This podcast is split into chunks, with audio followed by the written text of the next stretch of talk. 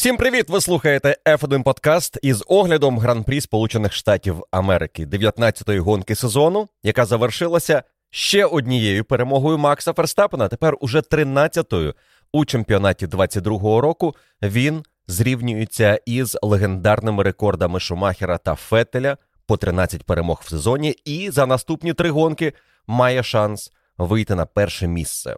Легендарний сезон для Макса Ферстапена, не менш легендарний сезон і для команди Red Bull, яка на гран-прі США завоювала достроково кубок конструкторів, перший із 13-го року, п'ятий у своїй історії. І сталося це у гоночний вікенд, який було затьмарено для команди Red Bull і насправді для усього паддоку Формули 1 сумною звісткою про смерть Дітріха Матєшица, співзасновника та співвласника компанії Red Bull – людини, яка створила команду Red Bull Racing і допомогла багатьом пілотам у їхньому бажанні потрапити у королівські перегони і досягти там успіху. Перед стартом гонки відбулася чуйна церемонія вшанування пам'яті Дітріха, і весь автодром в Остіні оплесками відсвяткував його життя. А потім, коли згасли п'ять стартових вогнів, гонщики влаштували справжнє видовище гран-прі, яким можна насолоджуватися, переглядаючи його знову і знову. І я впевнений, що десь там згори Дітрих спостерігав за цією гонкою і отримував задоволення від того, що він бачить, від тієї Формули 1, яку ми маємо цього року, і від тієї команди Red Bull, яка, попри усі негаразди цього гоночного вікенду, змогла продемонструвати ще раз, що це найкраща команда сезону 22-го року. Про те, як Макс Ферстапен здобув перемогу у боротьбі проти майже бездоганного Льюіса Хеймлтона, про боротьбу Серхіо Переса і Шарлі Леклера, яка визріла на гран-прі США і стала відлунням їхньої боротьби за друге місце у особистому заліку, а також про дуже класні історії цього гоночного вікенду Норріса, Алонсо, Фетеля, Магнусона. Про все це ми сьогодні поговоримо у підсумках гран-прі США. Поїхали!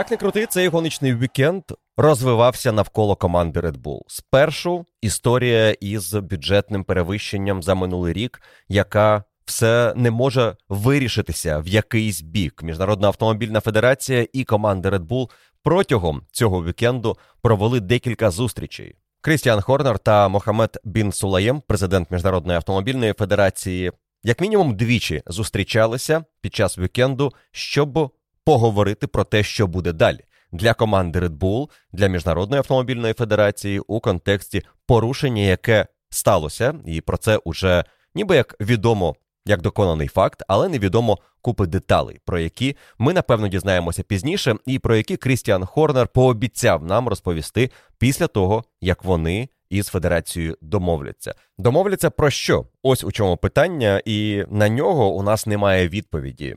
Говорять, що федерація хоче, щоб команда Red Bull визнала, що вона щось порушила, і за це отримала штраф. Штраф, який федерація вирішить, буде адекватним порушенню. Але дуже багато є варіантів, що це може бути, і як далі розвиватиметься дана ситуація. І сценарії малюють навіть діаметрально протилежні від того, що це буде зовсім легке покарання, і насправді перевищення було не більше декількох сотень тисяч доларів, і це той дійсно мінімум, який було прописано в регламенті, на який погоджувалися усі команди. Серед них і Макларен, і Мерседес, і Феррарі. Але чомусь зараз вони починають говорити про те, що перевищення будь-якого розміру це може бути 1 долар, а може бути 10 мільйонів.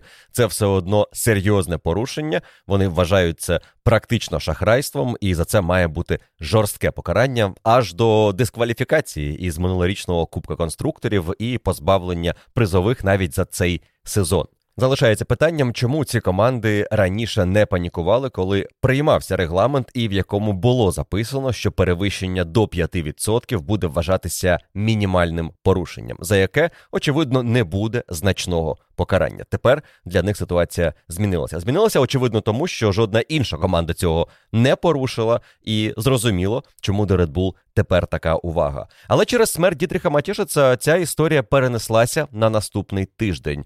Говорили спершу, що протягом гран-прі США усе буде вирішено, але ці перемовини вирішили відкласти, щоб не затьмарювати пам'ять співвласника Red Bull і спробувати трішки відвернути увагу, як мінімум, на цей вікенд від тієї скандальної історії, за якою ми слідкуємо протягом декількох тижнів.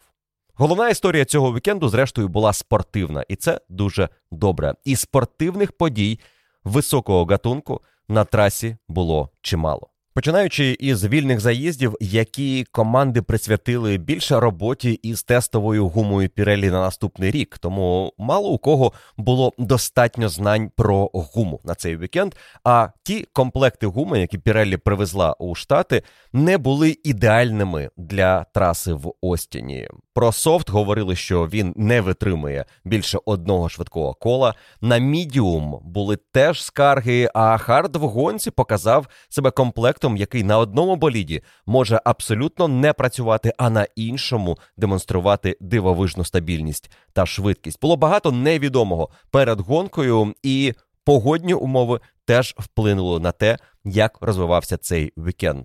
Температура була під 30, а поривчастий вітер створював дуже нервову поведінку гоночних болідів під час одного швидкого кола, і особливо під час гоночної дистанції, де багато гонщиків, серед яких і лідер цього чемпіонату, і майбутній переможець гран-прі Макс Ферстапен декілька разів скаржився команді на те, що йому важко контролювати болід під такими поривами вітру. А ще гонщикам було дуже важко зрозуміти, як правильно розподілити навантаження на гуму, коли мова зайшла про кваліфікацію в суботу. Зрозуміло було, що на софті треба м'яко розпочинати і не перевантажити його на секторі, який провокує гонщика викластися на усі 100%. Саме ески першого сектору створювали найбільше навантаження на гуму. І ті гонщики, які ризикували на першому секторі не викладати усіх карт і спробувати відігратися на фінальному секторі, зрештою, і отримали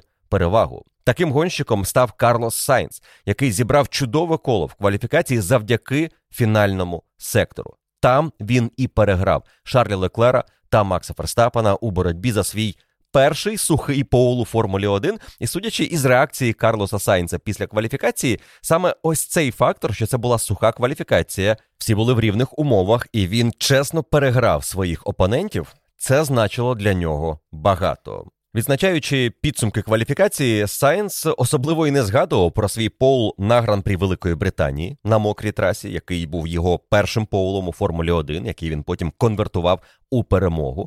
Не згадував, звісно, поул на гран-прі Бельгії, який йому дістався через штраф Макса Ферстапана, але говорив про те, що він довго чекав на цю мить, коли йому вдасться зібрати хороше коло, і нарешті не втратити декілька сотих секунди або одну десяту у боротьбі за пол позішн, а виграти стільки у суперників. І субота була саме таким днем для Карлоса Сайнса на гран-прі США. Щоправда, за іронією долі, його суперники навпаки провели далеко не найкращу кваліфікацію. І Макс Ферстапен, і Шарль Леклер на останньому секторі перегріли гуму, і вона уже не давала тих характеристик щеплення із асфальтом, які були на боліді Карлоса Сайнца. Це, звісно, був правильний підхід іспанця на фоні того, як перестаралися його опоненти. Тому фейерплей, пол позишн Карлоса Сайнца була красивою і абсолютно заслуженою.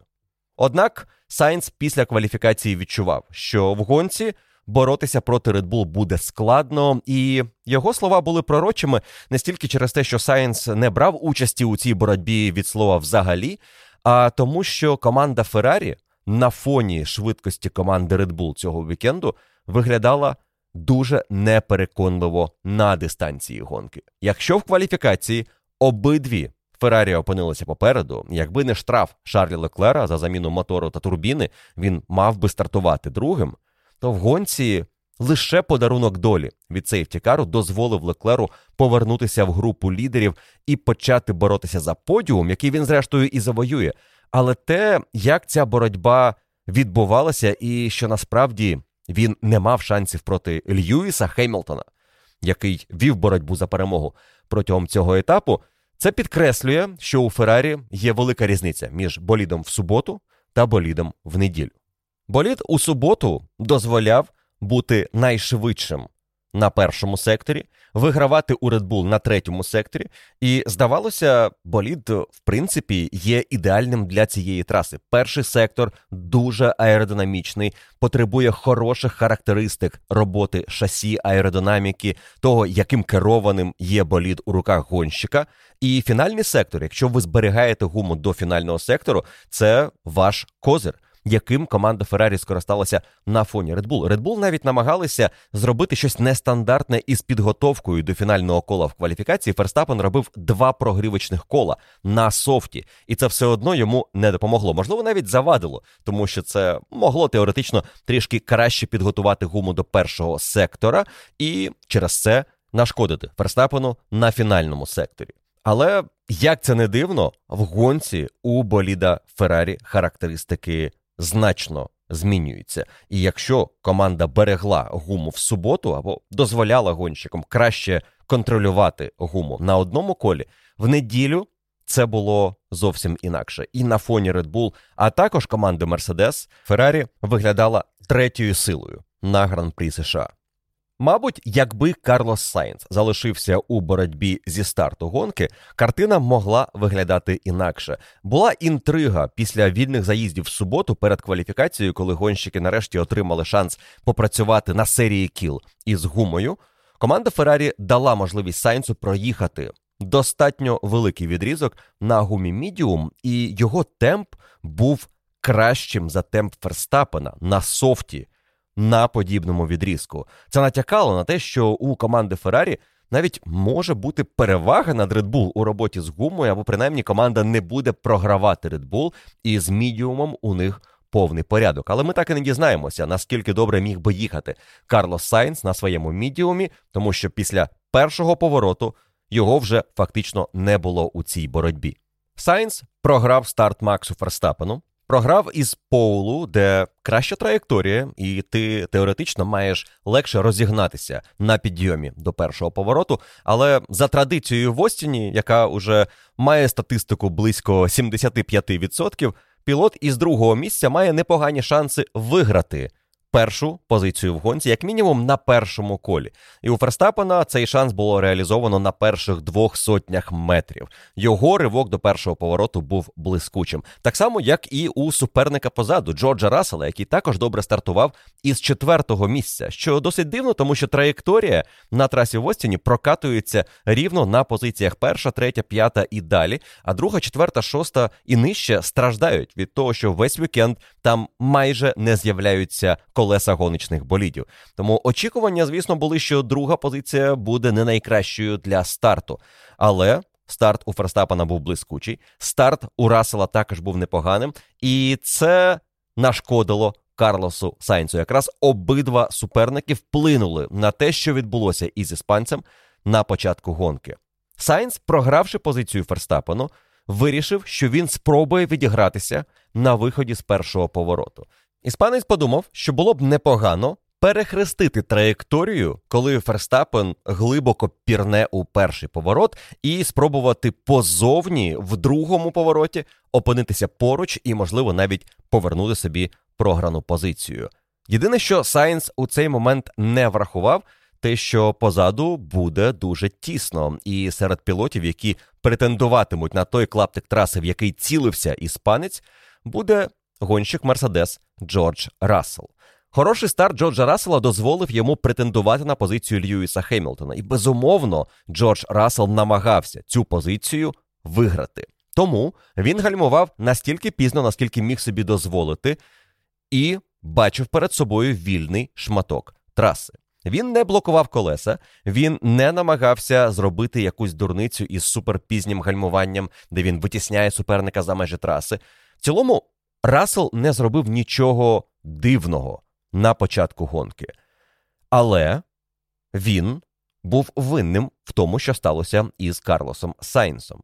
І провина на Джорджі Расселі лише у тому, що він став ініціатором цього контакту, що він не врахував теоретичний сценарій, згідно якого Сайнс може опинитися у цій ділянці траси на виході з першого повороту.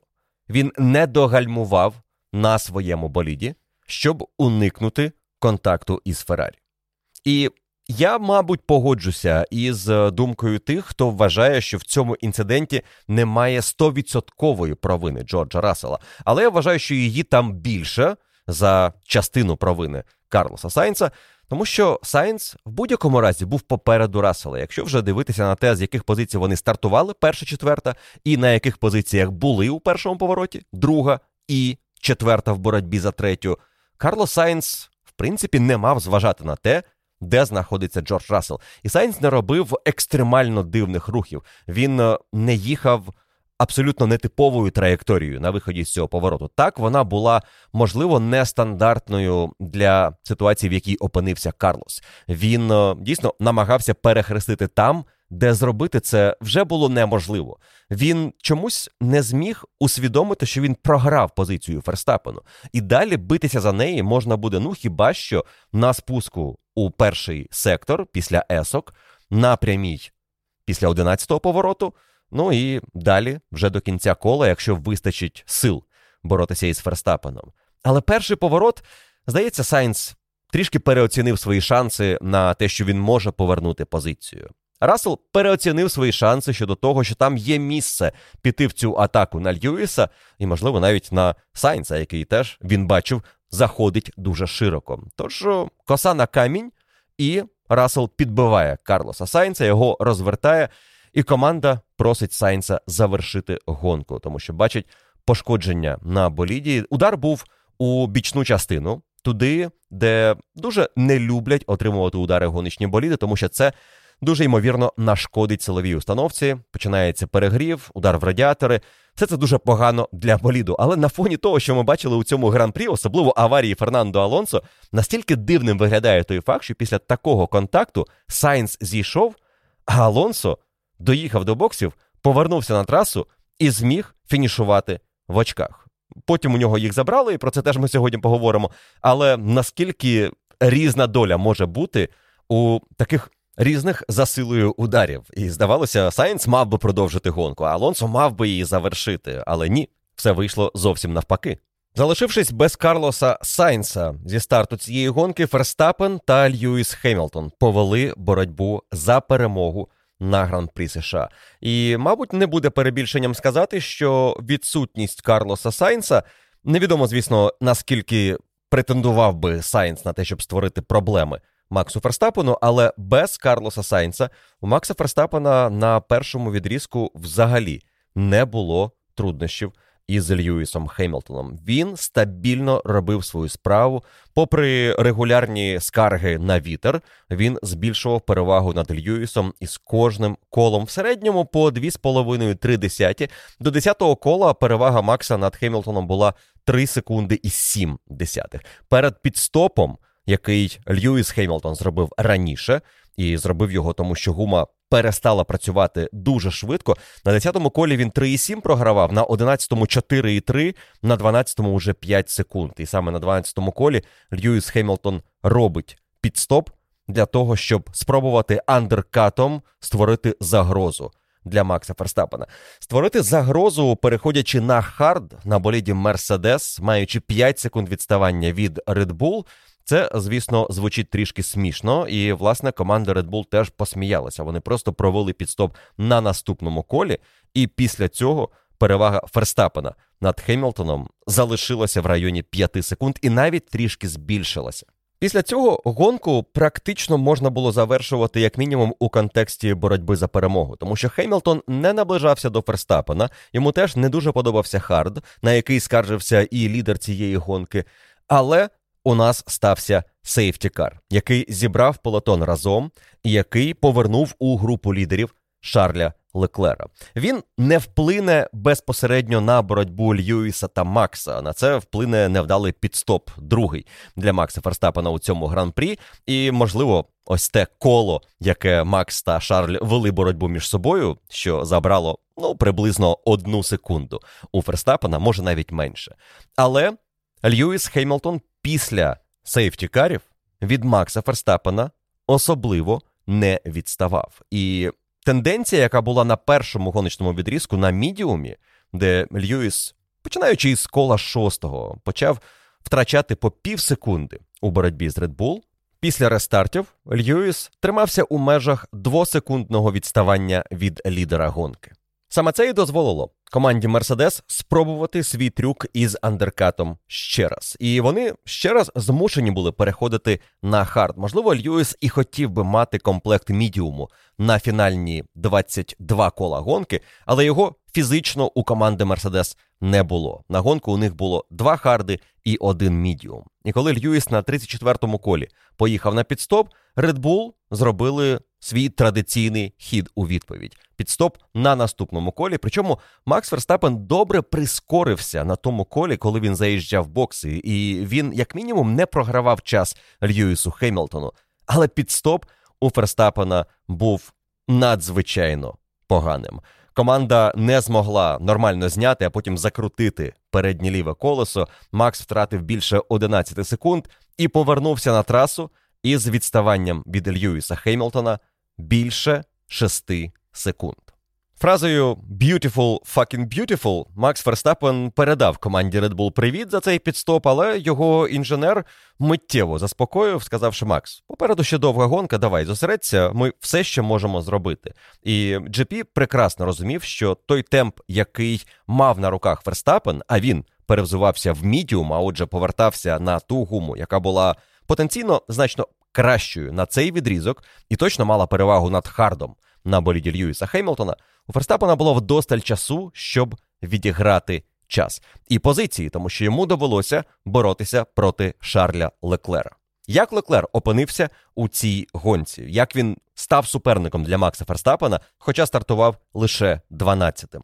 Шарль Леклер на початку гонки міг бути ще нижче. Він застряг всередині першого повороту за болідом Вільямс Алекса Албона, який заблокував колеса, і за напарником Карлосом Сайнсом, який перегородив усю внутрішню частину траси на виході із першого повороту. Леклер, уникаючи неприємностей, пропустив Алонсо, пропустив Рікардо, але ще до кінця першого сектора обох проходить у одному повороті.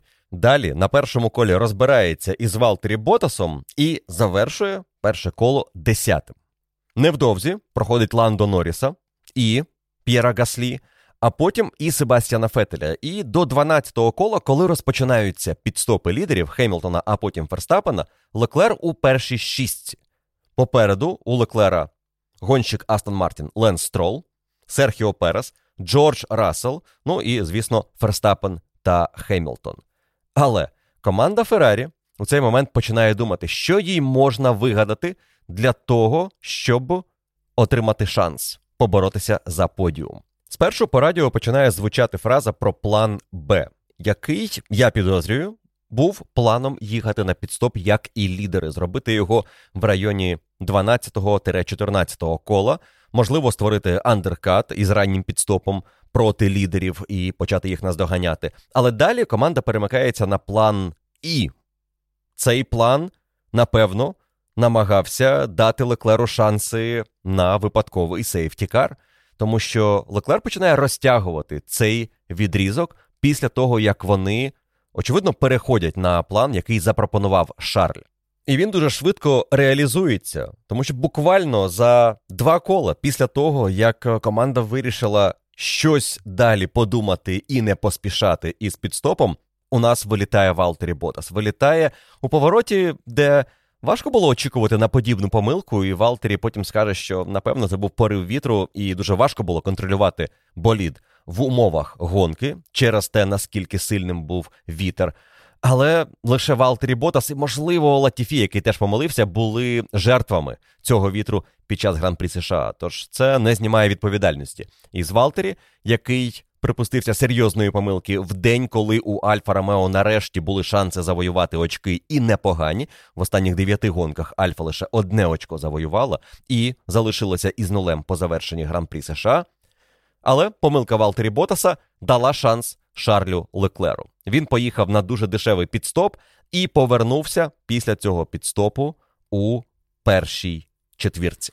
Леклер за рахунок цього підстопу випередив Джорджа Рассела і опинився зовсім поруч із Серхіо Пересом, з яким у нього і розпочалася боротьба. На 30-му колі Леклер проходить Серхіо Переса. Перес їхав майже усю гонку із зламаним переднім крилом. Вже з першого кола у нього був контакт проти Валтері Ботаса, до речі, і у нього було надламане переднє крило, бічна пластина, яка потім відвалилася, але не було схоже, що це серйозно вплинуло на баланс боліду Серхіо. Він після гонки скаже, що коли змінилася гума, він перейшов із мідіуму на хард.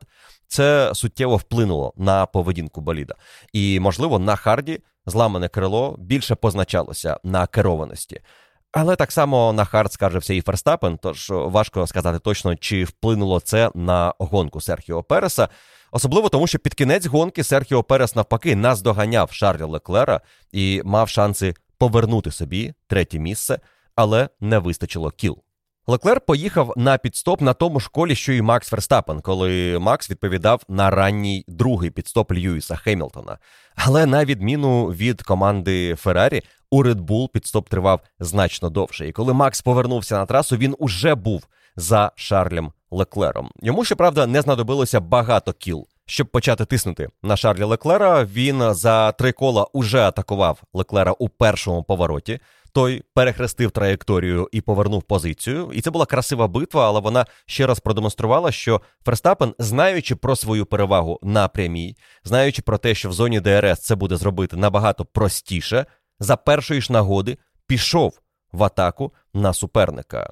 Так, Леклер зміг відбитися, але коли далі Ферстапен проходив його напрямі після 11-го повороту, Шарль після гонки скаже, що він подумки навіть помахав Ферстапену, бо знав, що той об'їде його дуже легко. І дійсно на цьому маневр було виконано ще до зони гальмування, і у Ферстапена було відкрито шлях до Льюіса Хемілтона, який на цю мить вигравав у Макса близько 4 секунд. Це сталося на 40-му колі гонки за 16 кіл до фінішу. Через 10 кіл після того, як Макс пройде Леклера, він вийде у лідери гран-прі. Йому знадобилося лише 10 кіл, щоб наздогнати Льюіса і знову стати першим. 4 десяті секунди з кола в середньому, його мідіум, його Bull привозили Льюісу і його Мерседес на харді. Це була битва без шансів для Льюіса Хеймлтона. Це була лише примарна надія, за яку тримався Льюіс і команда коли опинилися в лідерах. І Льюіс дійсно робив усе можливе і навіть неможливе, тому що він почав відслідковувати, в яких поворотах Макс опинявся за межами траси або на межі, і намагався дати команді вказівку, що потрібно активніше спілкуватися із дирекцією гонки і вказувати на помилки суперника. І помилки у Ферстапена дійсно були. Він вже виїжджав за межі траси декілька разів. Невдовзі після цих радіовказівок Льюіса Максу вивісили чорно-білий прапор останнє попередження за третє порушення траси, після чого наступне порушення автоматично має каратися п'ятисекундним штрафом. Цікаво, що Макс Ферстапен своє перше порушення отримав на першому рестарті за сейфті-каром, коли розганяючи пелотон, виїхав чотирма колесами в 19-му повороті за межі траси. Далі у Ферстапена було ще два порушення, останнє із яких було у 9-му повороті, на що вказав Льюіс, але Одразу ж на наступному колі сам Льюіс Хемілтон в дев'ятому повороті виїжджає втретє за межі траси для себе у цьому гран-прі і отримує чорно-білий прапор, що фактично означало гонку завершено для Льюіса та Макса. Ніхто не буде ризикувати у цій боротьбі, і Льюіс першим вивісив білий прапор. Він здав миттєво після чорно-білого прапору. Йому доводилося більше ризикувати, намагаючись втриматися за Максом Ферстапеном. На 50-му колі, коли Макс уже вийшов вперед у боротьбі з Хемілтоном, відставання Льюіса було 6 десятих від Ферстапена. На наступному колі 8 десятих. На наступному колі 8 десятих. Потім 1 секунда і 1 десята, і ось тут Льюіс починає відставати. 54 коло 2 секунди 2 десяті, потім 3,5, ну і на фініші 5 секунд. Ферстапен виграє гран-при Сполучених Штатів і присвячує цю перемогу людині, яка повірила в нього свого часу і дала шанс у команді Red Bull. Згадували цього вікенду, що у 2017 році, ще до того, як Ферстапен став тим Максом, про якого ми говоримо зараз, і він був більше тим Ферстапеном, про якого ще згадують у контексті 17-18 років, Дітрих Матєжес тоді сказав команді, що він вірить, що Макс Ферстапен особливий пілот, і він зможе досягти успіху із командою. І ось ця віра і власника команди, і керівників у Ферстапена дала можливість Максу набити гулі, але повірити у те, що все це не було даремно, і він набрався дуже важливого досвіду, який тепер блискуче реалізує у перемоги. 13-та в сезоні із 19 гран-прі, якщо йому вдасться виграти наступні три гонки, що не звучить фантастикою, тому що команда Red Bull виграла останні 8 гонок, 7 із яких виграв Макс Ферстапен. Його статистика наприкінці цього року цілком може бути 16 із 22. Це тотальне домінування, якщо дивитися на сухі цифри. Якщо вдивитися у ці цифри, дійсно можна побачити чимало класних гонок і перемог, за які Ферстапену довелося боротися цього року. Згадаємо Саудівську Аравію, згадаємо вікенд в Майамі, згадаємо гоночний вікенд на гран-прі Канади. Давайте згадаємо і гонку, наприклад, в Угорщині або Бельгії, або в Нідерландах, або на гран-прі Італії, хоч в трішки меншому вимірі. В будь-якому разі у Ферстапена не було абсолютно тотального домінування протягом вікенду, яке завершувалося перемогою. Ми не можемо сказати, що із цих семи перемог в останніх восьми гонках ми бачили щось подібне до ось тих дев'яти поспіль перемог в 13-му році Себастьяна Фетеля. При цьому безумовно ми можемо сказати, що у Ферстапена були усі інгредієнти, щоб виграти гонку. Потрібно було тільки реалізувати це в неділю. Навіть якщо шанси спершу були трішки проти тебе через стартову позицію, через те, як розвивалися події в гонці і так далі. Але Ферстапен все це робив, він свої шанси реалізовував, він не помилявся, і цього року, в принципі, мабуть, можна згадати лише одну таку серйозну помилку Макса Ферстапена за весь чемпіонат. Це помилка на гран-прі Іспанії. Можливо, через вітер, можливо, через вітер і спробу не відставати від Леклера, але тоді, здавалося, Ферстапен припустився значної помилки. Вона не коштувала йому нічого, на відміну від помилок Леклера. Але після того до Макса претензій, мабуть, не було. Угорщина, розворот, ну, це просто було весело. Тож загалом, бездоганна гонка від Ферстапена, не бездоганна гонка від Red Bull, але це не завадило їм відсвяткувати перемогу у Кубку конструкторів. Льюіс Хемілтон, який спробував створити інтригу у цій гонці і ледь не здобув свою першу перемогу у чемпіонаті, був таким близьким до неї, але водночас опинився так далеко від перемоги, коли Ферстапен його наздогнав і відносно легко пройшов.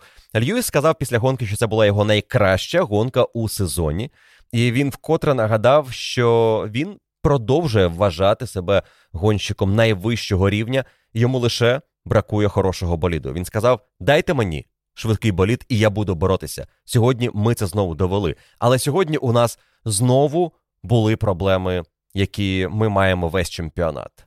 Проблеми із максимальною швидкістю проти Red Bull шансів не було. Керованість Льюісу сподобалася. Болід був таким, який дозволяв Хемілтону витискати максимум. Хемілтон сказав, що були сумніви на початку чемпіонату, і вони завжди з'являються, коли щось іде не так.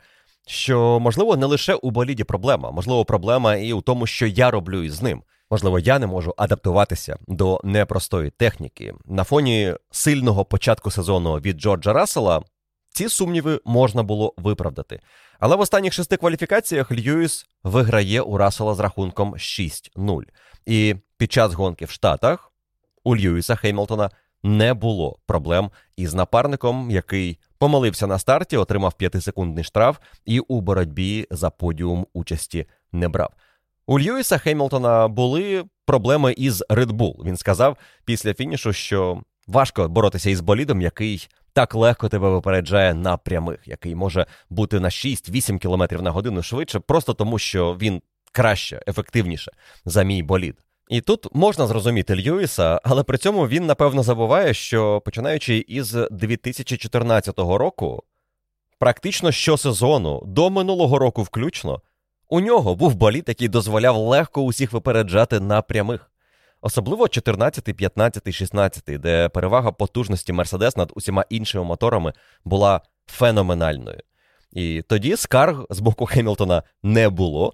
Вони з'явилися зараз, але це природа Формули 1. Так само буде скаржитися на перевагу іншого боліду Ферстапен, якщо хтось матиме кращий болід за Red Bull. І, звісно, ані Макс, ані Льюіс тут не винятки. Хемілтон дуже хоче здобути свою перемогу у 22-му році. Продовжити традицію щосезону вигравати у Формулі 1, але на це у нього лишилося три спроби: Мексика, Бразилія Абу-Дабі. Мабуть, найкращий шанс буде на гран-прі Абу-Дабі, але і там проти такого боліду Bull і такого Макса Ферстапена, чесно кажучи, розраховувати на боротьбу навіть за рівних умов не доводиться. Мексика взагалі дуже складна історія для Мерседес проти Red Bull і взагалі проти моторів Honda. А Бразилія швидкісна траса, і цього року це характеристики більше Red Bull, аніж Мерседес. Тож, е, можливо, це буде той перший рік, коли Льюіс Хемілтон не зможе виграти. І гонка в Штатах не дає приводів сказати, що Льюіс уже не той, що він здає позиції, молода гвардія відбирає у нього перевагу, і тепер нові пілоти є орієнтиром у Формулі 1, а кар'єра Льюіса поступово згасає. Не схоже після гонки у Штатах, що Льюіс у цій ситуації. І наступного року він безумовно спробує ще раз поборотися за титул і буде сподіватися, що команда Мерседес надасть йому необхідний болід. Але йому потрібно бути пильним, тому що однозначно прогресуватиме і Джордж Рассел. Точно має прогресувати команда Феррарі, і навряд чи команда Red Bull сильно здасть позиції у 23-му. Не знаю, чи є таке поняття, можливо, його треба вигадати, але мені чомусь подумалося, що у багатьох видатних чемпіонів було прокляття наприкінці кар'єри зіткнутися із успішними молодими гонщиками, які прийшли їм на заміну.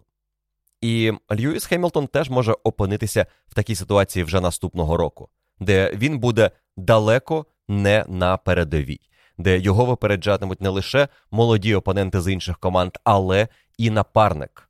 І у цьому є певна циклічність, адже сам Льюіс у 2007 році був тим молодим гарячим талантом, який увірвався у Формулу 1, на рівних змагався із Фернандо Алонсо і миттєво став зіркою чемпіонату. Пройшло 15 років. Льюіс і досі в хорошій формі, але погодьтеся, молоді поступово відтісняють Льюіса на задній план. За спиною лідерів на гран-прі США на перший план вийшло чимало цікавої боротьби, яка створила багато інтриги у цій гонці, і навіть одну скандальну історію, яка отримала розвиток по завершенні цього етапу. Мова, звісно, про Фернандо Алонсо, його битву із Ленсом Стролом, яка ледь не завершилася польотом іспанця над трасою в Остіні, і потім Алонсо фінішував сьомим, відігравши 10 позицій після підстопу для відновлення боліду. А потім, після гонки, він отримав штраф 30 секунд за те, що команда випустила його болід в небезпечному стані для суперників. Давайте розберемося, що сталося, і наскільки адекватним було рішення стюардів на апеляцію команди Хаас. Все сталося після першого сейфтікару, коли Валтері Ботас вилетів за межі траси, застряг, пелотон зібрали за зеленим Астон Мартіном і невдовзі дали можливість гонщикам відновити боротьбу. І ось на цьому рестарті Фернандо Алонсо та Лен Строл знайшли один одного.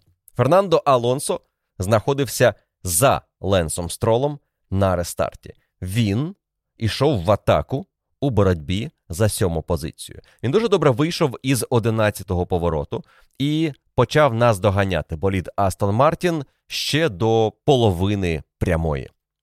Щойно Фернандо Алонсо добре сів на хвіст своєму супернику і скористався максимально перевагою хорошого сліпстріму.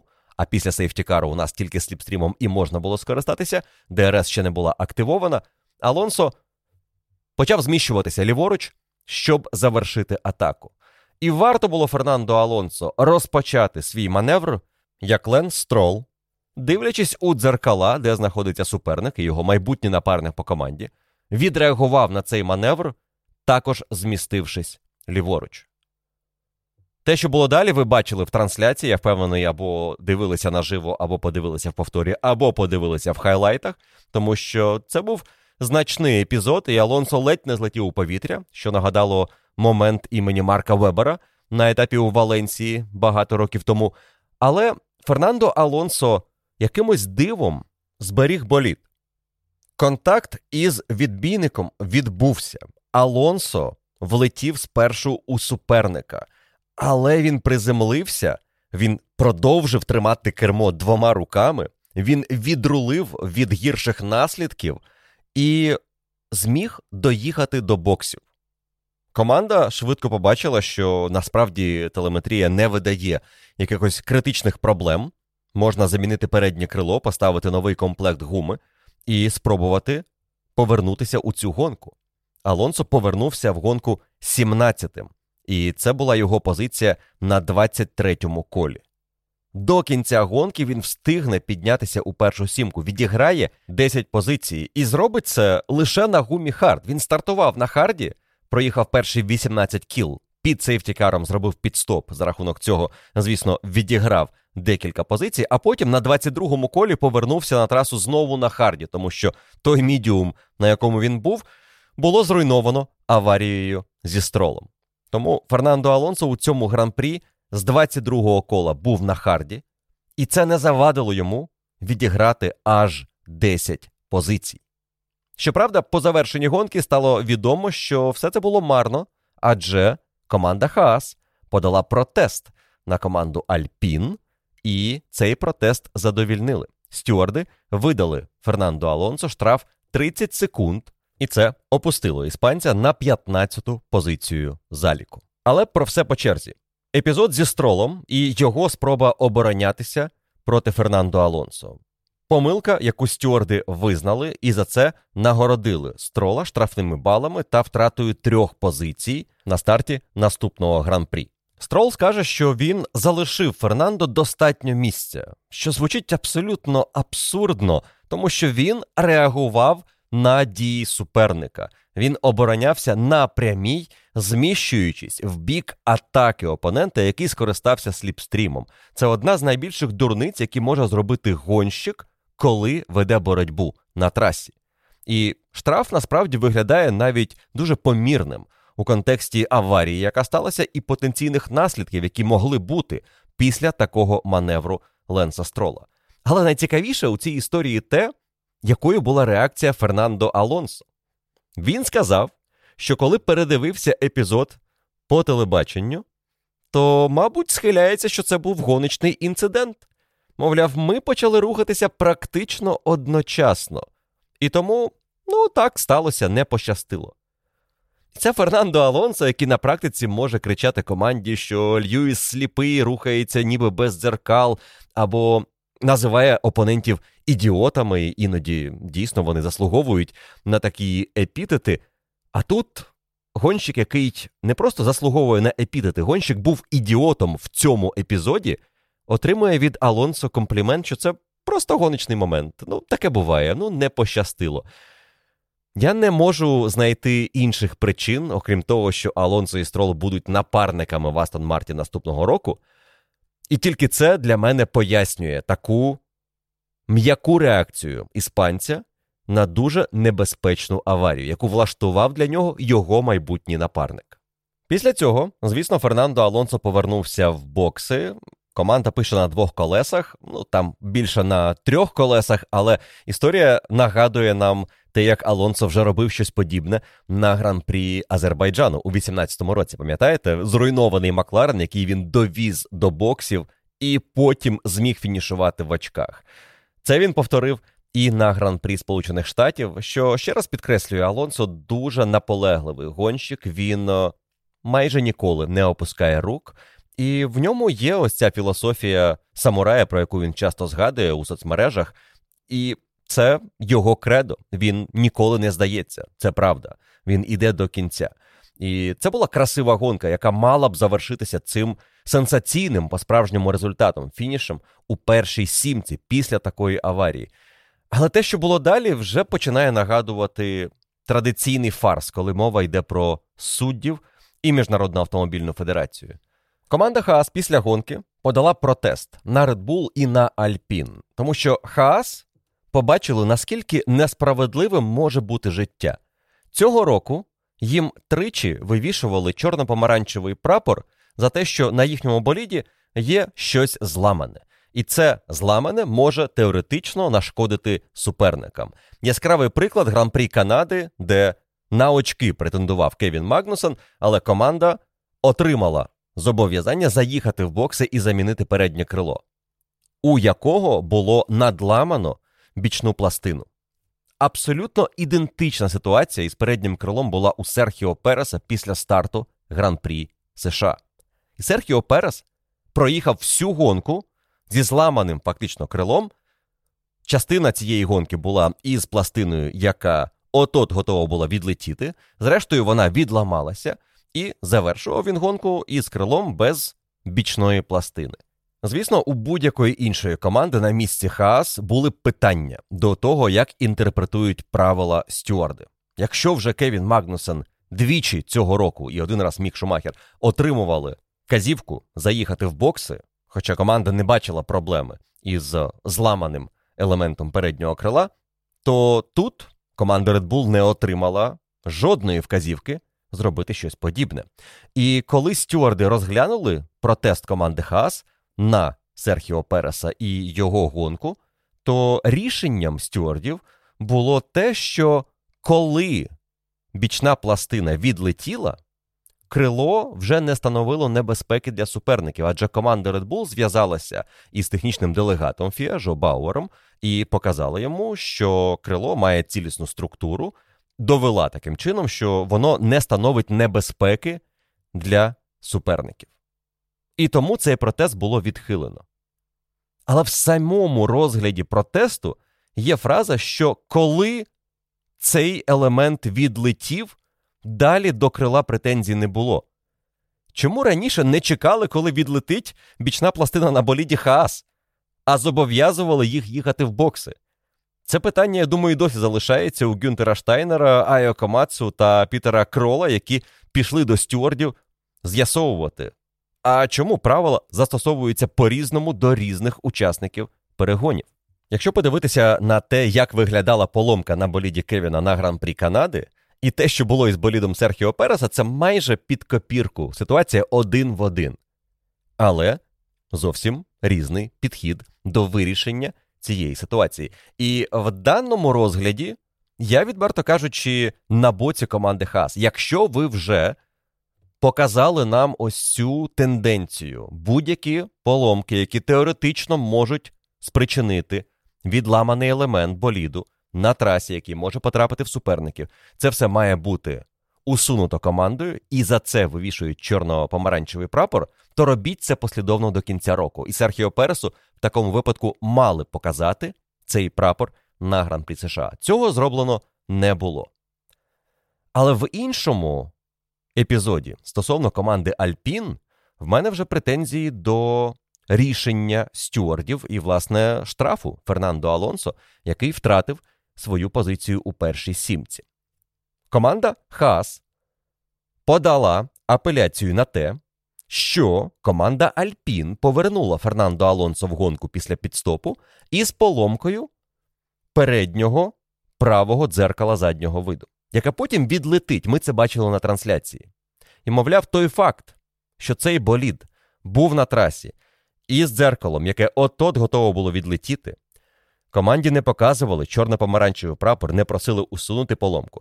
І потім, до кінця гонки, коли дзеркало відлетіло, Алонсо рухався до фінішу без одного дзеркала, тобто фактично із небезпечним болідом, тому що він не контролює усього навколо. Так, у нього лише є можливість подивитися, що відбувається ліворуч, а не праворуч за ним. Тут стюарди прийняли рішення оштрафувати команду Альпін. І їхній вердикт звучить дуже дивно. Технічний делегат ФІА Жо Бауер визнав у документі стюардів, що це дзеркало певний час становило небезпеку, тому що готово було отот відірватися. Тому болід дійсно був у небезпечному стані на трасі. Потім Бауер стверджує, що болід Формули 1 повинен мати два дзеркала, щоб бути безпечним на трасі. І якщо одного із них немає, болід автоматично є небезпечним. І стюарди прийняли цю позицію з боку технічного делегата ФІА. І тому своїм вердиктом видали штраф у 10 секунд стоп and go, загалом 30 секунд після фінішу для Фернандо Алонсо. У своєму рішенні стюарди дуже цікаву фразу написали, що вони дуже занепокоєні тим фактом, що чорно-помаранчевий прапор не було показано боліду номер 14 Це прозорий натяк на те, що директор гонки не виконав своїх обов'язків. Нагадаю, що починаючи із цього етапу, директором гонок Формули 1 є Нільс Вітіх.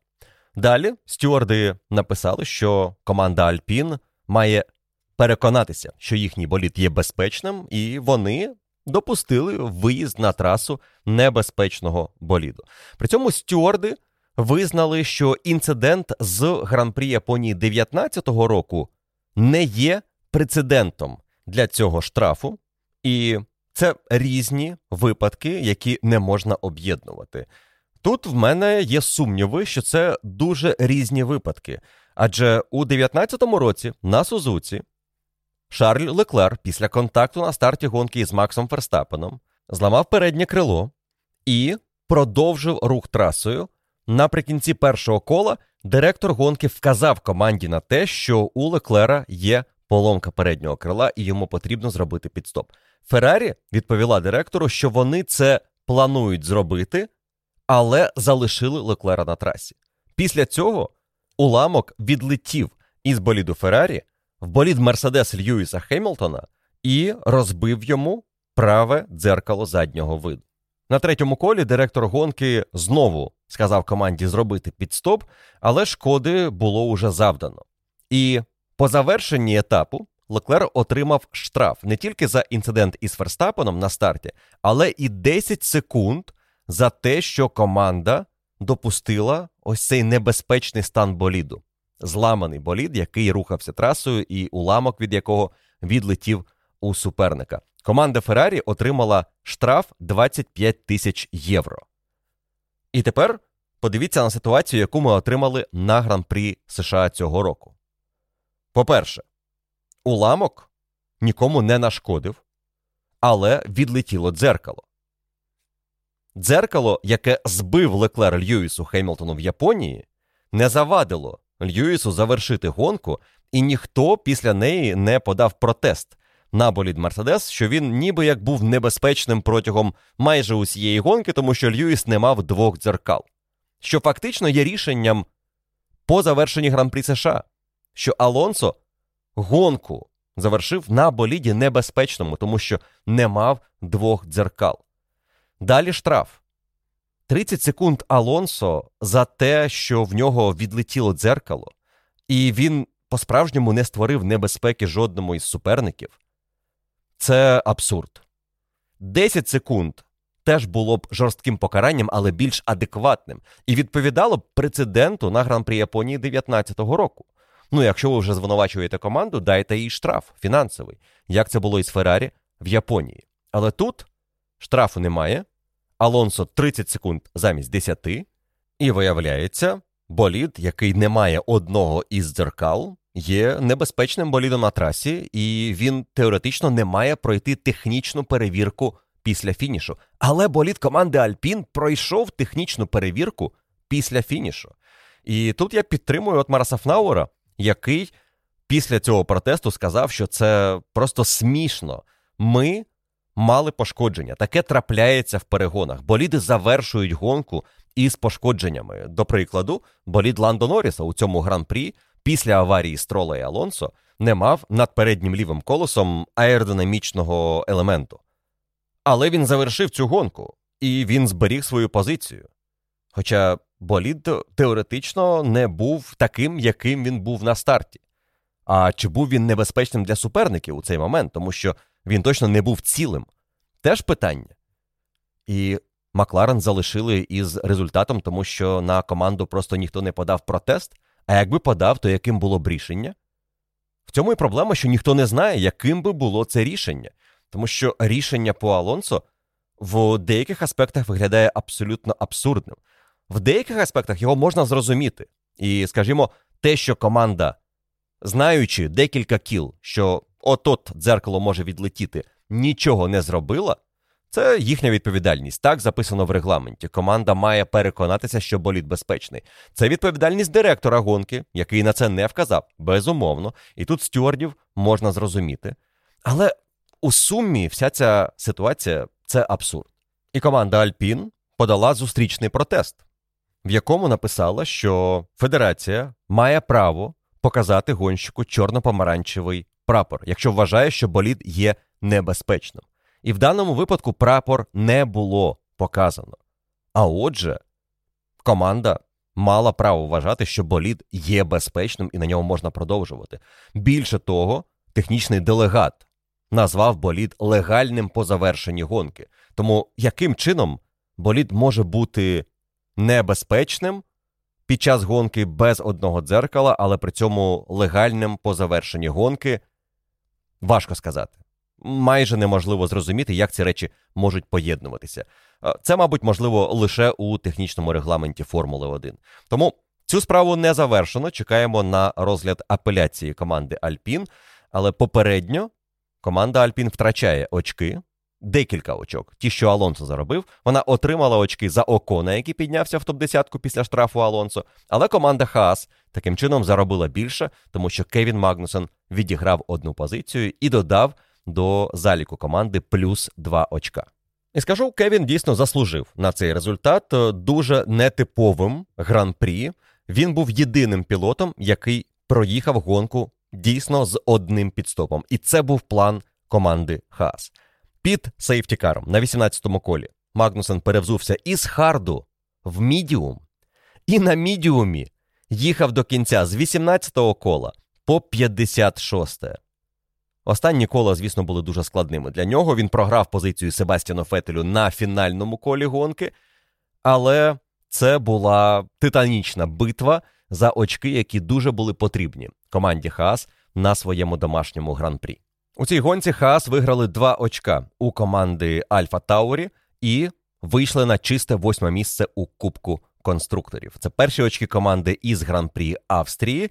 А Альфа Таурі останнім часом заробляє більш-менш регулярно чотири рази за останні шість гонок. Цього разу була черга Юкі Цуноди, який завершив гонку десятим, але став дев'ятим після штрафу Фернандо Алонсо. І Юкі Цунода протилежну стратегію мав, на відміну від Кевіна Магнусена. У нього був старт на мідіумі, потім ще один відрізок на мідіумі, і з 33-го кола він їхав на харді до фінішу. І декілька красивих баталій було у Цуноди в компанії з Оконом, Албоном, Джоу, П'єром Гаслі.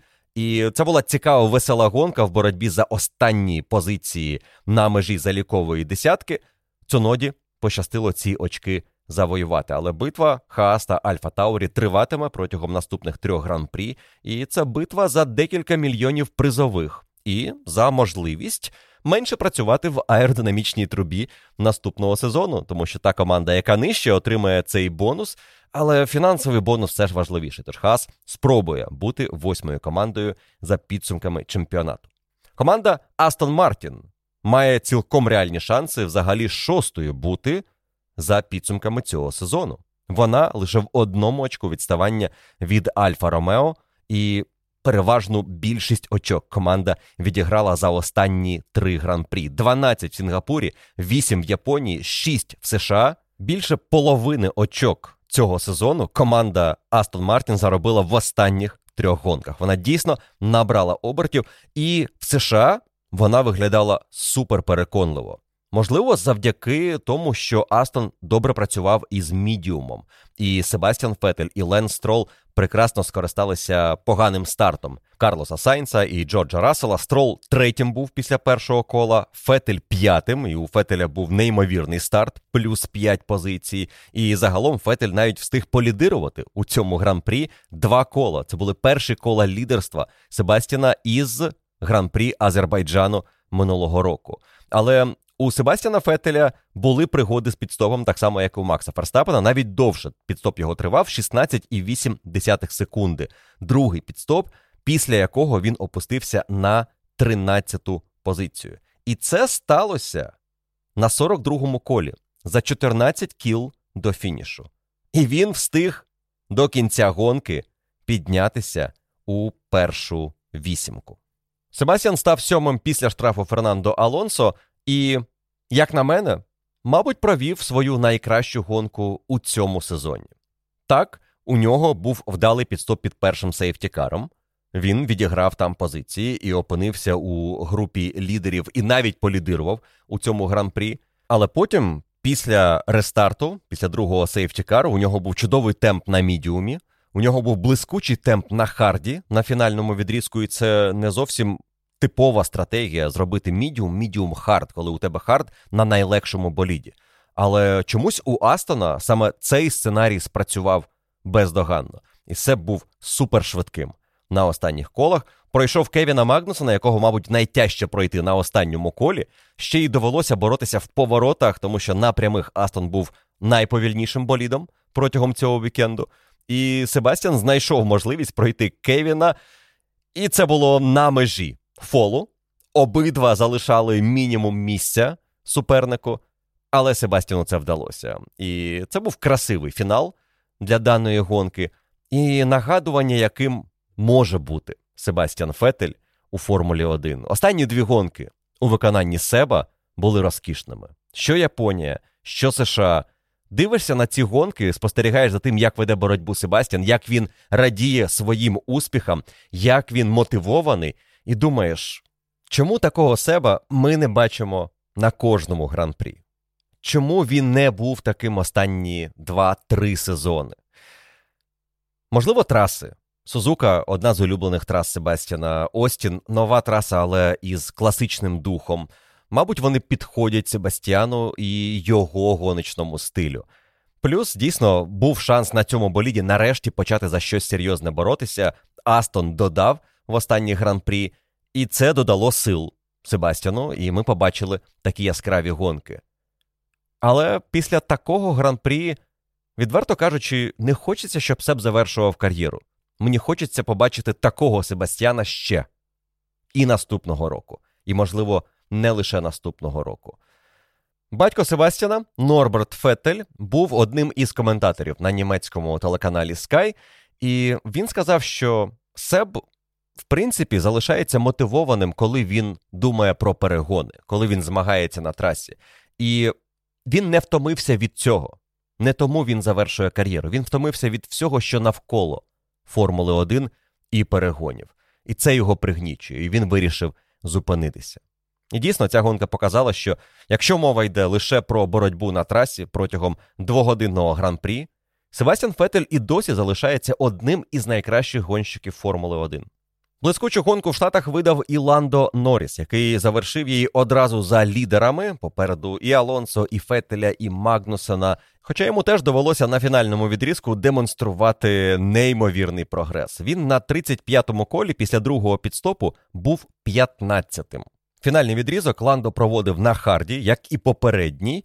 І, взагалі, на мідіумі він проїхав лише перші 14 кіл, потім 20 на харді і ще 22 на харді наприкінці гонки. І ось за фінальні 20 кіл Ландо Норріс з 15-ї позиції піднявся у топ 6. Майже щокола Ландо відігравав позицію, пройшов спершу Латіфі, потім Шумахера, далі розібрався із Цунодою, розібрався із Джоу, а також Алексом Албоном. Естебан Окон залишився позаду. Себастьян Фетель після підстопу опинився позаду. Ну і далі варто було пройти Фернандо Алонсо, і справу було зроблено. Фініш у першій шістці, і головне попереду гонщика команди Альпін. А після штрафу Фернандо Алонсо Макларен ще й більше очок завоювали проти Альпін у цьому гран-прі. Їхнє відставання тепер лише 6 очок за три гонки до кінця чемпіонату.